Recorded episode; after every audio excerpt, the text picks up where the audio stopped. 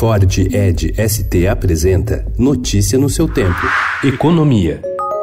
Votaram sim 379 senhoras e senhores deputados. Votaram não 131 senhores e senhores deputados. O substitutivo da comissão especial está aprovado.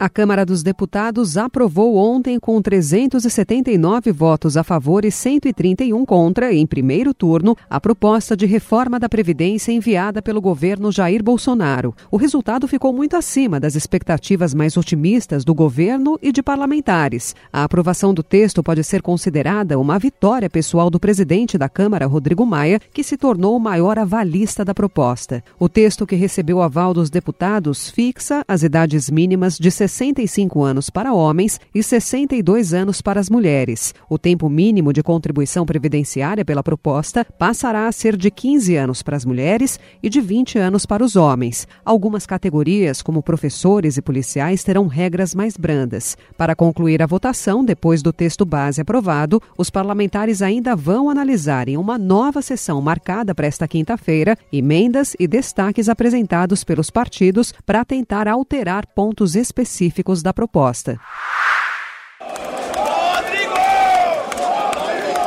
Principal avalista da reforma da Previdência, o presidente da Câmara, Rodrigo Maia, atuou como articulador político do governo de Jair Bolsonaro, mesmo a contragosto, para aprovação das mudanças na aposentadoria. Maia não apenas conduziu a proposta, como se credenciou para disputar voo mais alto em 2022, seja como candidato à presidência ou a vice na chapa. Ele chorou ao menos duas vezes ontem no plenário. A primeira quando foi elogiado por seus pares e pouco antes de anunciar a aprovação da reforma.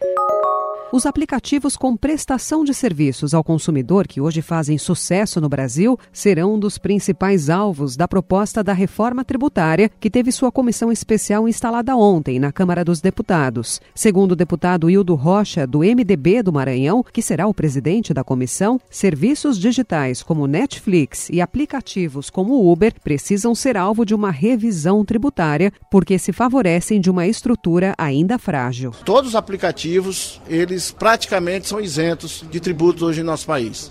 Então, esse é um dos focos que nós temos que tributar.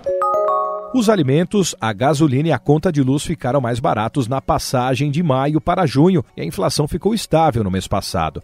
O Índice Nacional de Preços ao Consumidor Amplo, IPCA, ficou em 0,01%. Essa foi a menor variação mensal do indicador desde novembro de 2018, informou ontem o IBGE.